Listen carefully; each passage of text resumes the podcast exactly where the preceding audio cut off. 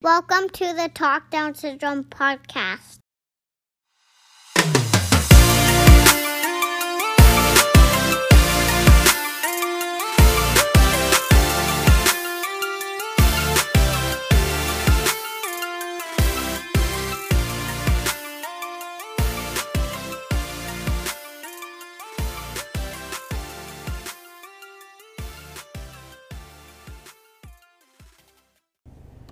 Listeners. It's me, Chantel Home. Thank you for coming back to the Talk Down Syndrome podcast. Um, it is a beautiful, sunny but cold day here in Southern California, and I just decided to hop on and talk about something that I felt like was important and that I wanted to share. It's kind of been resonating with me for a little bit. So today I don't have any special guest speakers. It's just going to be a little mini episode of something that I've been um, wanting to share and, and maybe get some feedback on. But um, so yeah, so it's just me today, just chit chatting with you guys.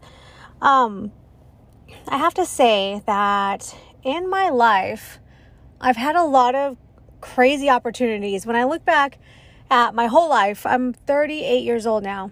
So when I look back at my pretty much young adulthood to adulthood, there's a lot of opportunities that came into my life that have shown me how to be more humble that have I've, I've actually been granted like blessings on seeing different sides of things. So i've always been um, interested in psychology and sociology. Um, i have my bachelor's in psychology. So it's interesting to me to see why people do things and where does it stem from? Um, why do people think a certain way or you know what motivates somebody so in my life, I've had opportunities where I, you know, was growing up and thought one thing and then something happened and it totally changed my perspective on it. And now I can see both sides. Um, it's just different viewpoints. And so uh, maybe that's just self growth. Uh, maybe that's just life. But I like that. I like that I get to reflect on both and I could see the positives and negatives. I could see the before and after, you know what I mean? I could I can I can side with both and it gives me a clear understanding of of the whole situation. So, one of those things, um, opportunities in my life, you know, I was wild. I was a party animal before I had kids.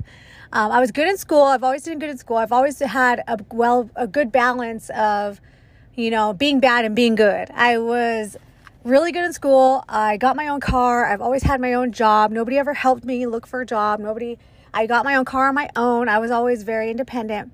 But then I was all I was also party animal, very bad and staying up late and being around friends I shouldn't be around.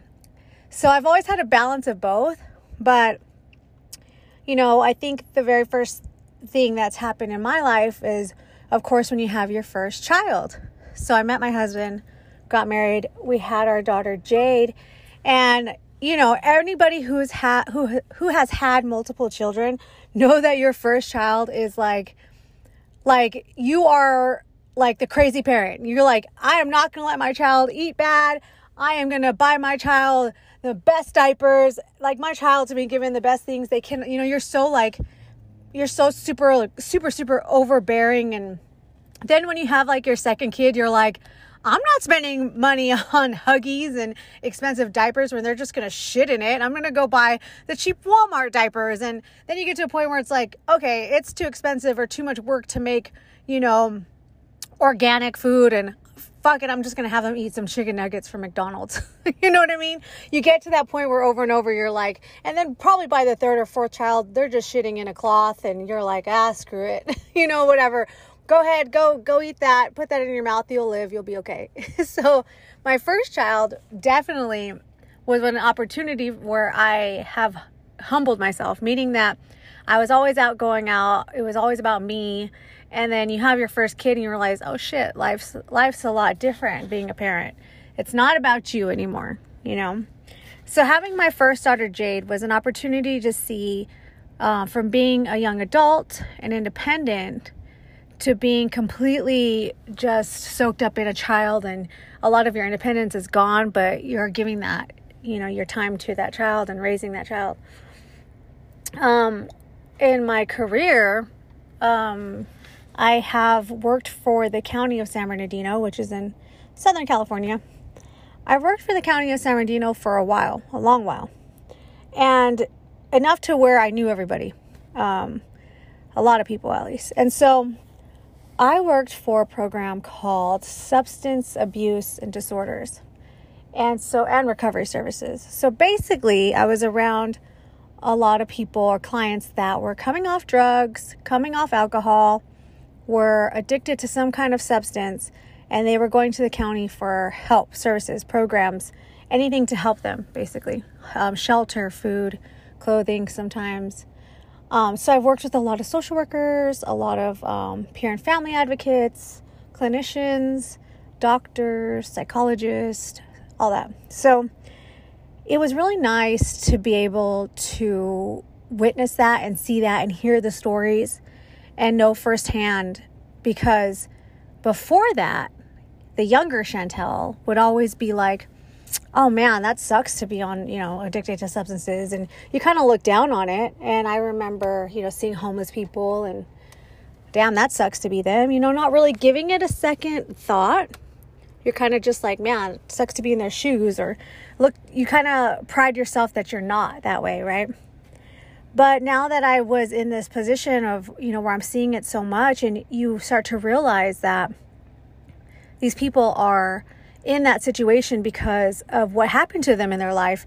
And sometimes they weren't, you know, just a regular person that um, just decided to try a drug and got hooked. Sometimes they were people that fought for us in the war. Sometimes they were um, just normal people that got on you know, p- pain pills because they had a surgery and then now they're addicted. It's they're they're real life situations that can happen to basically anybody, and it wasn't just like the bad seed of a family. You know what I mean? I started to realize that every story was unique, every journey was different, and it opened and humbled me in a way where I was like I started to think like to stop um, not scrutinizing, but I stopped feeding into the misconception of what somebody that is homeless or addicted to a substance or or alcohol is. And I started to realize, you know, so now when I see somebody, it's not a judgmental point of view. It's like, you know what, you don't know what they're going through, you don't know what happened to them. You know, some people lost it all. They were living, had a wife, family, and lost it all. And it's sad stories, you know what I'm saying? So I was really glad that I worked for that, worked for the county, and I got to see that because it, it humbled me and it opened up my viewpoint. Another thing that really opened up my viewpoint was my second daughter. So, my first daughter did her due diligence and making me straighten up in life and, you know, grow up.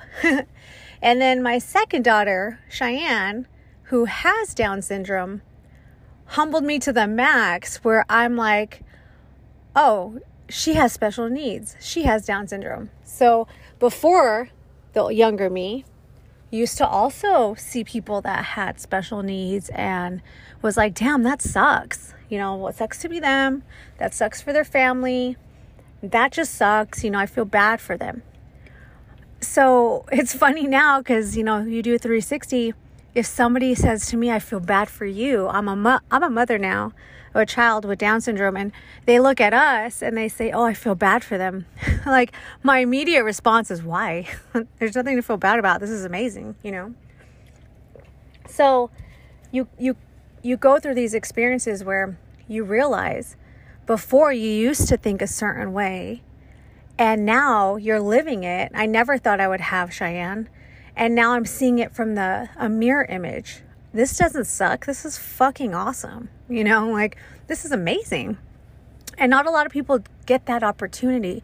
Not a lot of people can see both sides. I mean, I I've told you guys in a previous episode how I found out I had when my daughter had Down syndrome that I was crying and I was all over the floor and being a little baby, you know, but we have to go through those experiences to grow. I had to I had to be heartbroken to pick up the pieces and realize that, you know, that everything's going to be okay. I had to go through that. So, although I wish now I could go back to who I am now, I wish I could go back four years and tell the old Chantel that was sitting there on the floor crying, like, get the fuck up. You're to be fine. And I wish I could tell that to, um, to me, my old self.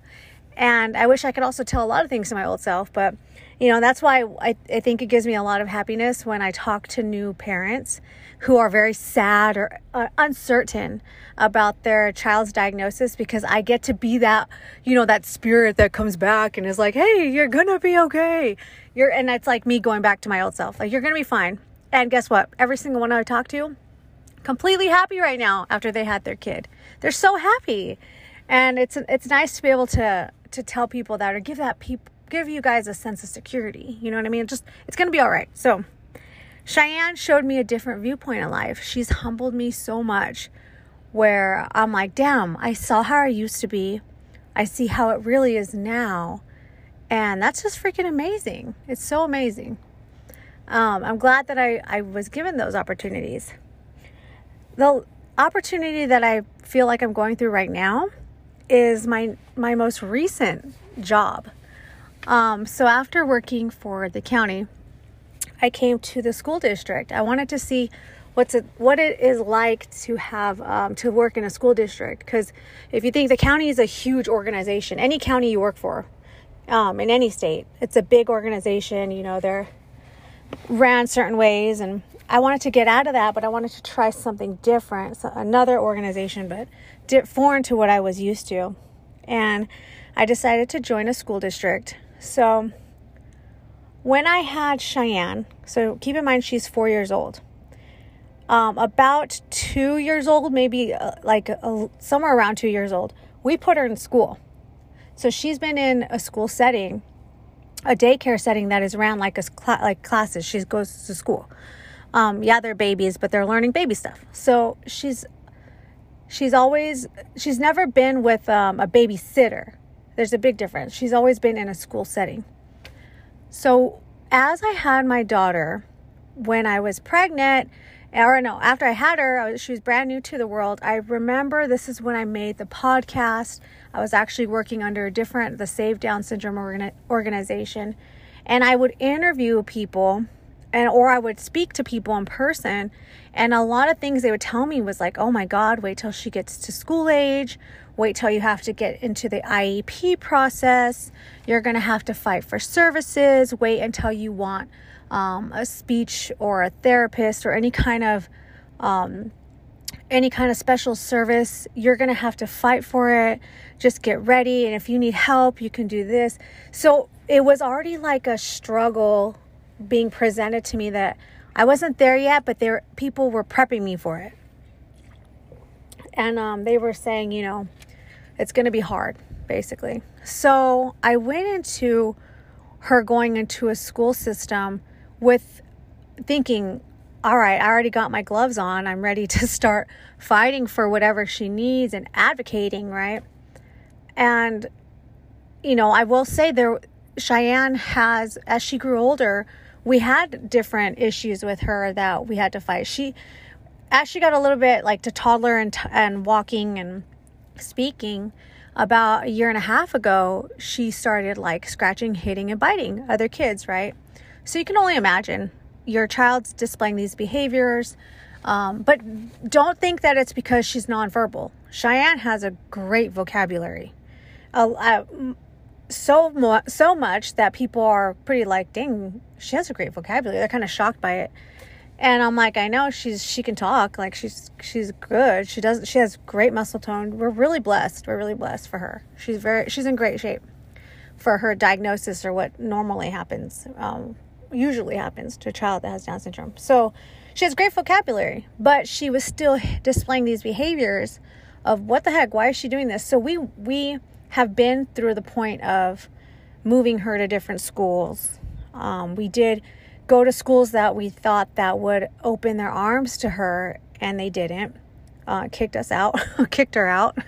Schools that were you know supposed to be like very godly and christian were was the one that was the worst which is weird which was the meanest and nastiest to us. So i i do understand that you know every every family has a different situation they go to in regards to school but i did go in to her entering the school age with the idea of like, God, this is already going to be hard for us, right?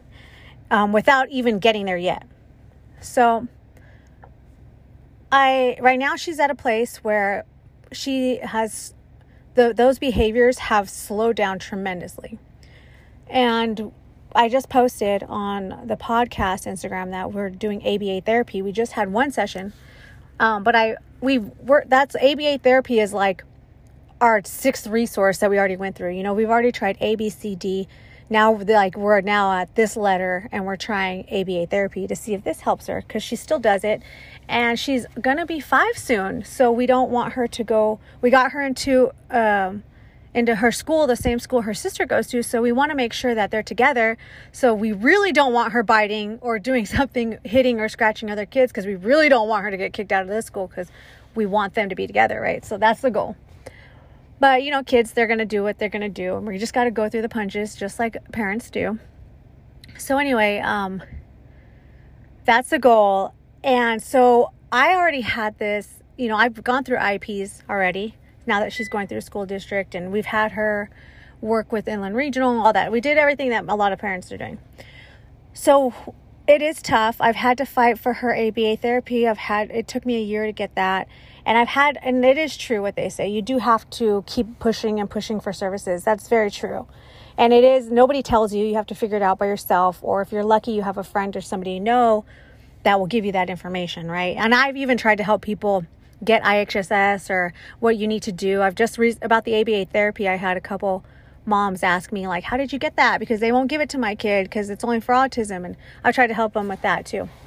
So, anyway, in my recent my recent job, I decided to go, you know, and be a worker of the school district. So I work at a school. So it's interesting to me because I work at a middle school, so not high school, not elementary, but I wanted to see kind of how it ran on this side of the fence. What do schools do? I mean, there are things that I've learned in my new job that I didn't know. I, I never knew what a a one to one paraprofessional was. I never heard of that yet because we haven't got to that bridge yet and I'm realizing like, oh, cool, like that's what this person does, and these are the credentials this person has. Um, there's, you know, when I first started at the school, my interest was in special education, so I got to meet our special uh, education teachers. And, you know, till this day, I go and visit their classes and go, I know everybody in their class. I'll go in there and talk to everybody. And when I see a child with Down syndrome come through the front door, I I've been talking to their moms and their families, and hey, my daughter has Down syndrome too. You know, I'm, here, and I made myself known that I'm here, and I want to meet everybody here at where I work. So I've had a great opportunity to meet a lot of cool people, and I've all it, it kind of opened my eyes a lot. It really did because I used to be afraid of, you know, my child going to elementary and middle school and then high school and then you know being out in the world as an adult but this job that I'm at has given me the opportunity to see the other side of the fence that I'm talking about you know when I when I was you know just had my daughter I was like all right I got to fight the school system. But now that I'm seeing the practices and seeing what you know every day these teachers they're busting their ass for these kids but you know i go into the teacher's classroom and these kids they want to be there with with them. They want to be around these people. They're happy. The classroom is so inviting. Like i'll go spend my lunches in the class because it's so inviting and so comfortable and warm. And the teacher like she is literally the best teacher i've came across even with my older daughter who goes to school this teacher's so sweet and kind-hearted and she she really loves her kids and at the end of the day, isn't that what we all want? We want somebody that loves our child. I know Cheyenne has, my daughter, has been kicked out of a few schools, and I know when somebody loves her and doesn't love her. I know when a teacher favors her or doesn't. And you know that as a parent. So, whenever you come across a teacher that you know just loves your kid and will do anything for your kid, that's what's important. You know, that's what you want. You know, my daughter, like I said, she still bites and stuff, but at her school that she's at now, she's flourishing there because they understand, like, hey, this is what she's going through, but we still love her and she still belongs here and she's accepted here. Now, where I work, these teachers are exactly the same. Every child that has stepped in their classroom belongs there. And guess what? Even when they're scheduled to go to a different class, they run back over to this the same class because they feel invited there. They want to be there. And that's what's important. You know, I've learned that I've seen parents and I may have done this myself. You try to fit your child into a mold of I want them in all inclusive classes. I want them, you know, I want their IEP to this because I firmly believe that, you know, they're smarter. they, they can do it, right? That's great. But your child, the ultimate goal is for them to be happy. And if they're going to an English class where they're really not ha- happy, I mean, well, who is happy to go to English? But I mean, you know what I mean? Like, they would rather spend their day learning about words and vocabulary or somewhere else. Isn't that the goal? You want them to be happy where they're at instead of trying to make them fit your narrative of what what they should be or where you you know what I mean? And I unfortunately, well actually this this class, this school that I work at, I haven't I've talked to every single parent, trust me, I do. You'll be surprised. I'm I don't know if you guys remember Miss Jenkins from like think it was Saturday Night Live back in the day. I'm Miss Jenkins. I know everything. I know everything. I talk to everybody. I'm cool with everybody. I've never had a mom come or vent to me about that their kid is not belonging or being welcomed. I've never had anybody come up and say that. Every single parent that I've had, happy. Their kid's happy. I see them on their birthdays. I go visit them every almost every week. I go up to that class and see how everybody's doing. And so I just, you know, I just think that being able to see this side of the school system um, working alongside counselors and paraprofessionals and teachers that specialize in special education and knowing that they're doing the best they can. I mean, some of these paraprofessionals, they're getting like hit and they're getting like, you know, spit on and they're getting like basically abused and they're still coming today, tr- they're still coming the next day trying to do the best they can. And we're all human we are all human. You know, I get that, but they're they're they're there sitting and fighting for the child and trying to you know make that child's day go by easier, whatever way that whatever that looks like. So I feel like that a lot of times us parents, now me speaking in the past tense, we put up our gloves and we automatically think that we need to be on defense and that our kid is going to have a hard time, but we don't really know the reality of it unless you're sitting there and you you're there from the moment the child is on school to the moment that they're after school, especially if you have a nonverbal child because how are you going to you're going to have to rely on other cues, right? But if you don't see the whole picture, you you really can't get in defense mode and get all, you know, you know what I mean? Like you you got to be able to see everything. And I know I see it because I I work at the school. I see everything that happens there. So I see the happiness, the sad, but I see more happiness. So I I mean I it for me, I felt like having this position at this school was one of those opportunities that humbled me a lot. That it made me feel more positive about the future for my child my daughter's, like I said, she's four, so she's not going to have this teacher when she gets, you know, in about 10, 9 to 10 years. She's going to be in a, she's even in a school, in a different school district, so it sucks. So, I mean, I love this teacher. She's so amazing. And you don't find teachers like this often. You really don't.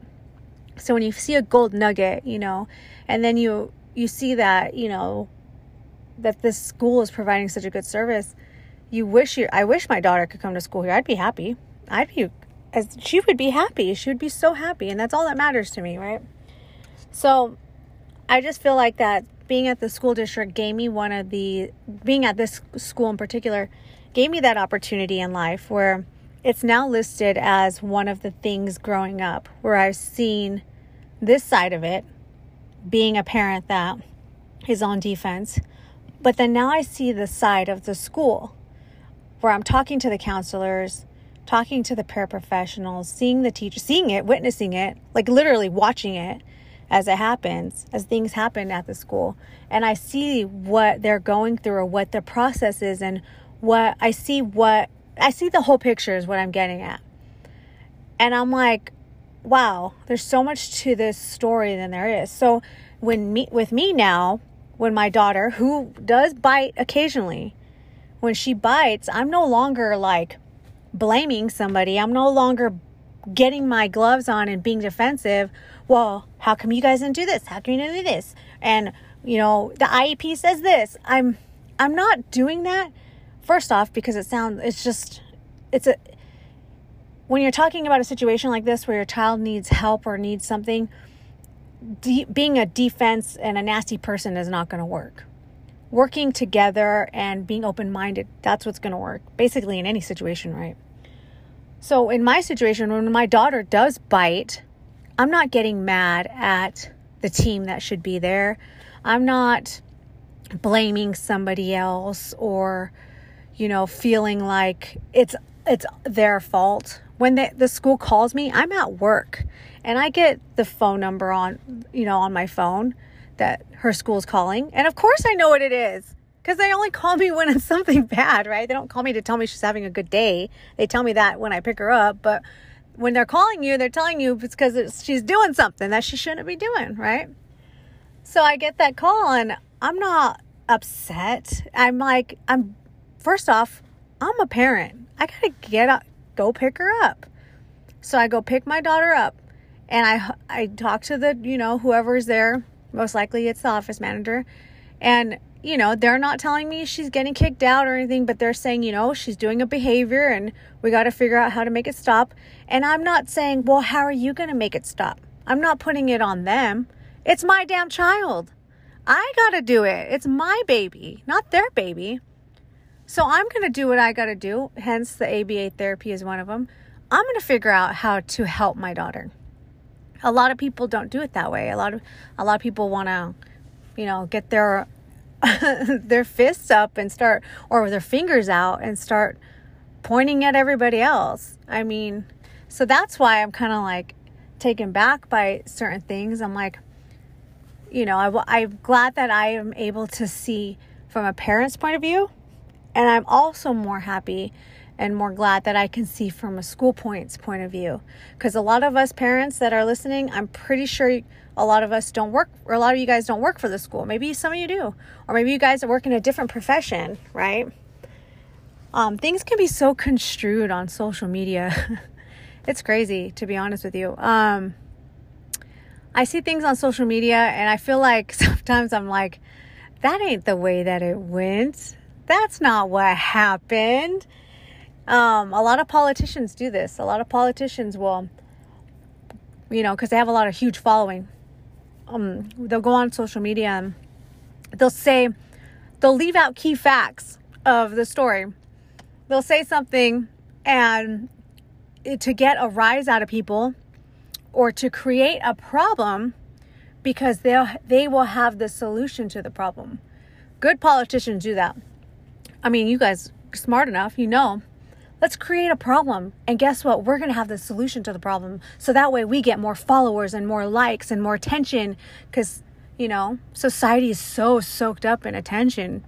It's pretty sad, but that's what p- keeps people going. You know, imagine if I came on this podcast and I told you guys how I had a bad experience at Burger King. Oh my God, I went to Burger King. The cashier was a bitch that I mean, I'm using vulgar words, but for reals, the cashier was a bitch.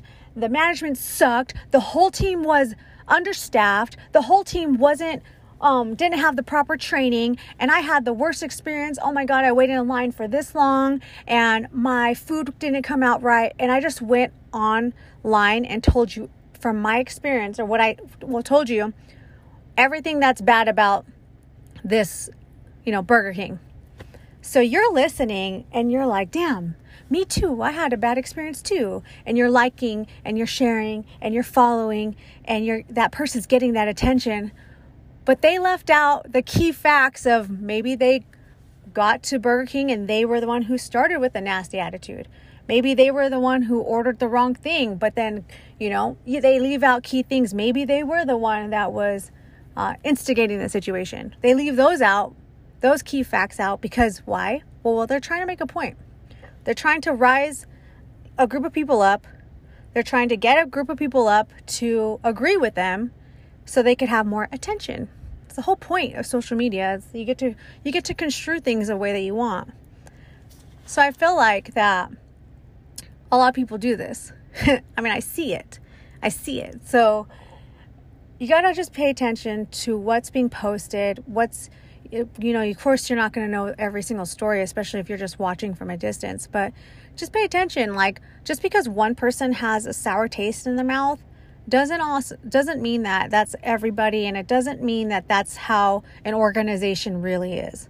You always got to do your homework on certain certain places so you have your own viewpoint on that place. Now my viewpoint is what where I'm what I'm talking about right now.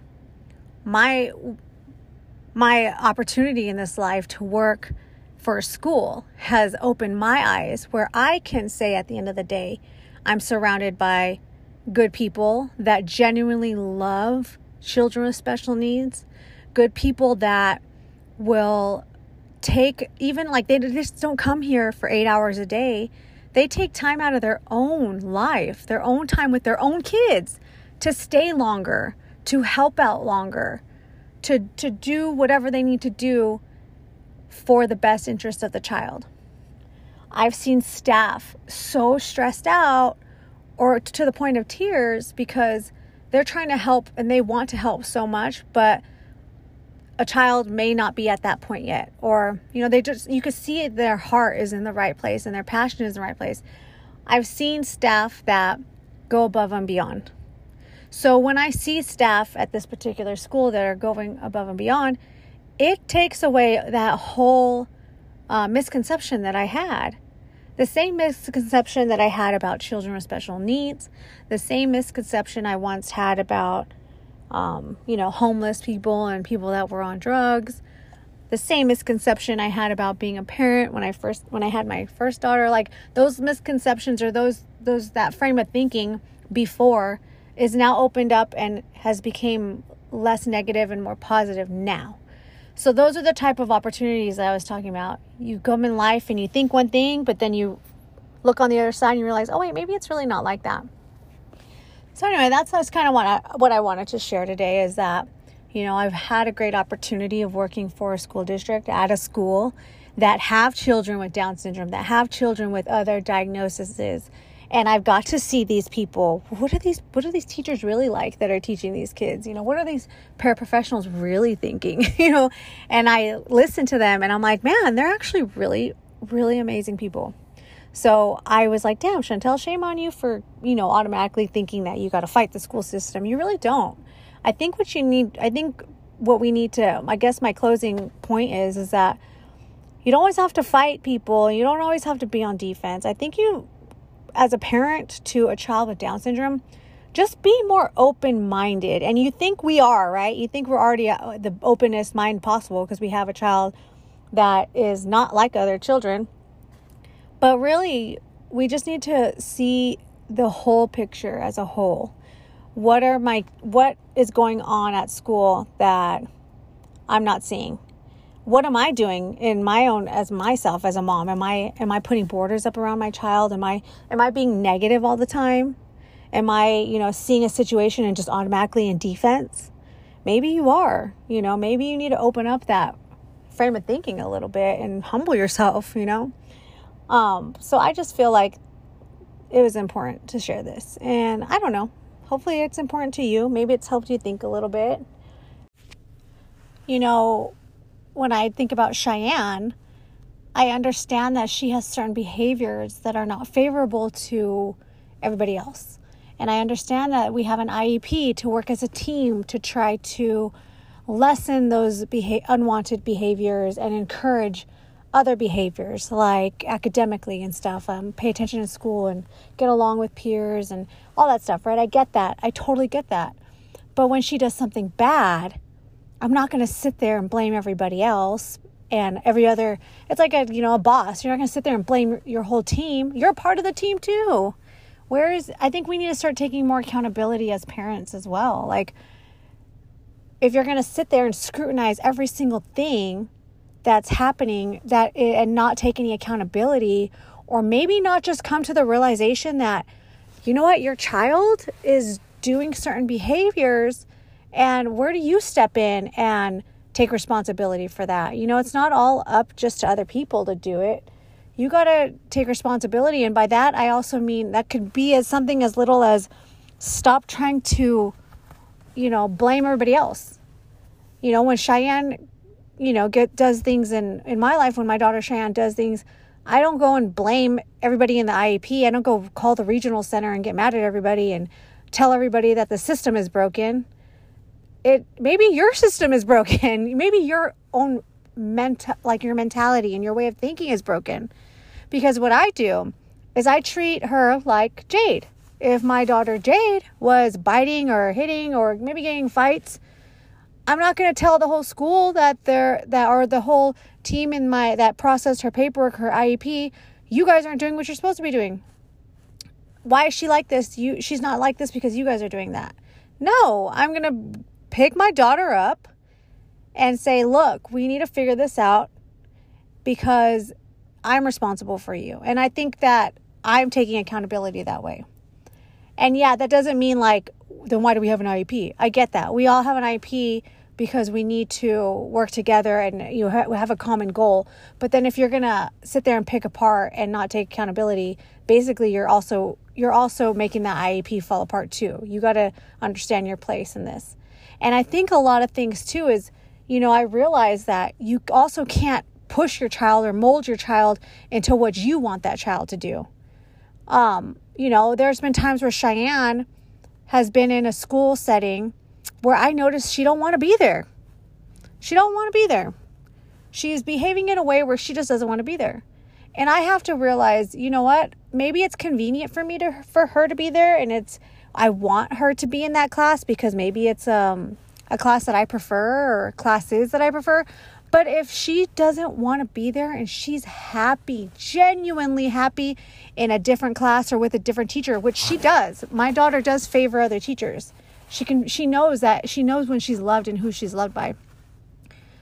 Who am I to get upset and be like, "Well, guys, we failed we all failed, you failed, you failed, you failed, and now she has to go into this class that she loves, even though I want her to be here.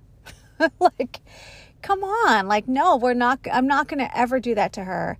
It's wherever she is genuinely happy, and it is wherever she is genuinely loved and, and, and supported. And I think that's why, you know, and I see in this school that the teachers that I work for, with, alongside, and you know these these counselors and everybody that's at the, at this team they're they're a good team. And I see it on you know from the way that I was taught basically that I was raised when I had this child with down syndrome the ra- quote unquote raised meaning other moms saying you got to fight the school system. Going in and saying well in this school I don't see like that. I I would be happier if if I had my daughter in middle school here. And I see them really treating her good like and I see them giving opportunities to everybody. And you know you just it's it's it's crazy. It's it's crazy. Like i said miss jenkins i know everybody's business. And it's like i get it. I, I can see it all. And I'm, i see the whole story and i'm like damn that's crazy. I see i see these teachers and i really see them in a different light than maybe what they are projected as or you know by a select few but literally and but a lot of they i also see them praised too. A lot of parents love them parents that have children with special needs because they they also see it through my point of view. And i think that's the golden the golden thing i'm getting at is how lovely is it to be able to see one thing and then your experience is the opposite and you get to see it from the other point of view. And i just consider myself very lucky to understand that. And i i very lucky to not be a, a one visual, one tunnel vision person. And I feel very lucky to know who I work with. And I, I got to praise them because I, they're amazing to me. So I feel very lucky that I am given that opportunity. And it sucks that if anybody else isn't, it I feel pretty bad for you, to be honest. That sucks, you know, and the only thing that's hurting is when your parent is putting borders around a child, Down syndrome, no Down syndrome, or when you're trying to fit your child in a certain mold, or you actually just can't even see where they're really happy and where they really are flourishing. When you have those blinders on, the only person that really is getting hurt is the child. It's only hurting the child. So it, it's unfortunate. And, you know, but like I said, this episode is about me, about my experiences and what I wanted to share and how I'm sharing. Um, you know, if you're a brand new parent, um, I don't want to be that parent to say, oh, be ready to fight. I mean, I will tell you that I've had to fight for certain services, but so far in and like I said, she's been kicked out of school, yes, but I will say don't automatically assume when you're signing up a child or you're going through a situation, don't automatically point the finger at everybody else. Before you start pointing fingers, always look at yourself and always look at your role in this and your outlook on this. And are you being positive or are you just being a negative person all around? And always, always take accountability for your part. You know what I mean? And I'm pretty sure a lot of you guys do. But anyway, oh, you know what I just found out too? Is I didn't know that you can, as a parent, you can volunteer at a school to teach an ELOP class, which is like an extended learning opportunity class. Um, so we have parents that volunteer after school to come teach like an enrichment class to students. For example, we have a parent who teaches choir. She'll come and spend a, an hour a week. You could do it like, I don't know what, depending on your school and district, like, but this particular person comes, um, well, his first three hours a week to teach um, a choir class to kids.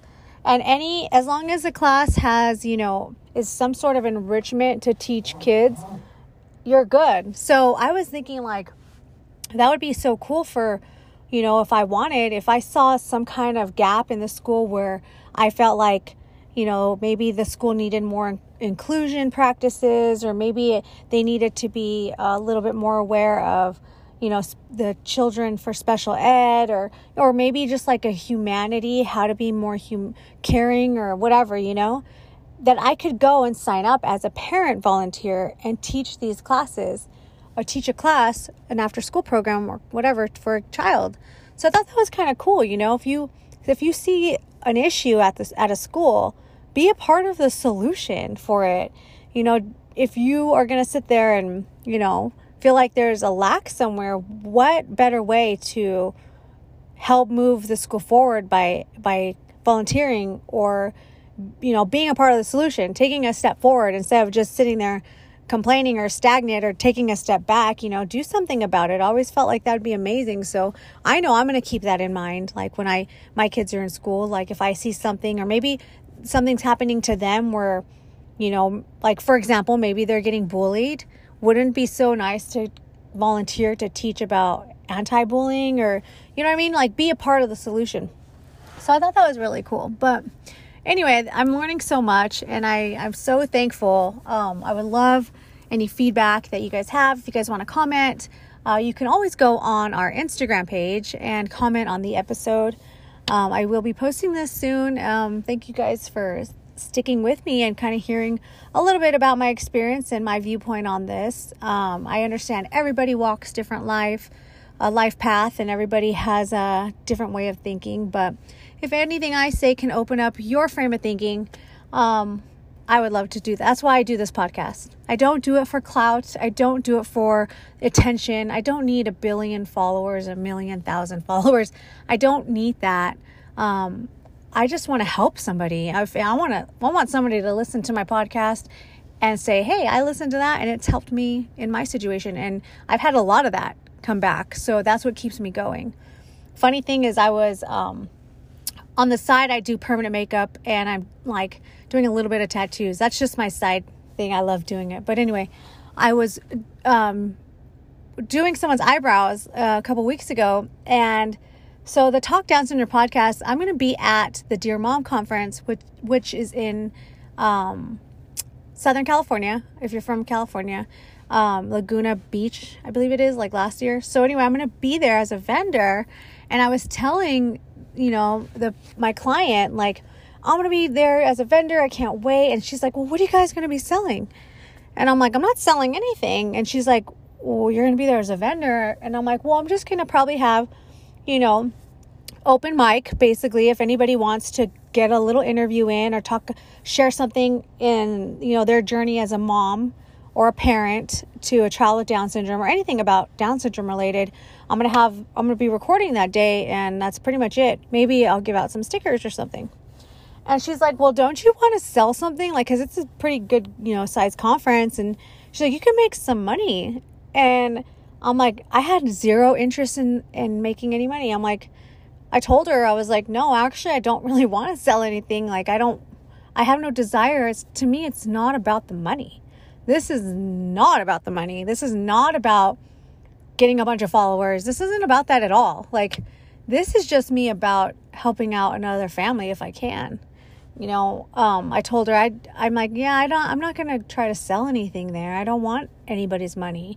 If you have money, buy your kid something that that has a special need. You know, don't I'm good. We're, our family's in a good spot. So, um, I was like, maybe I'll sell some stickers.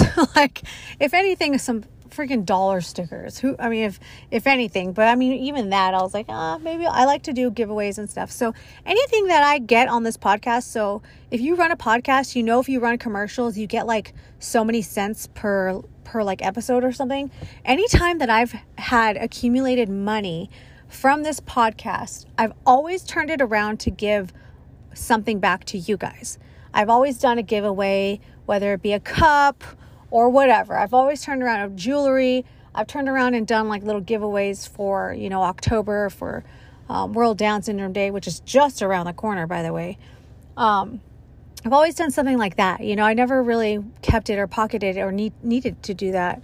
So just know that I don't care about all that stuff could care less about me having a thousand followers. Literally could care less. It'd be nice. It's nice to have a thousand eyes on you, but I mean, is it necessary?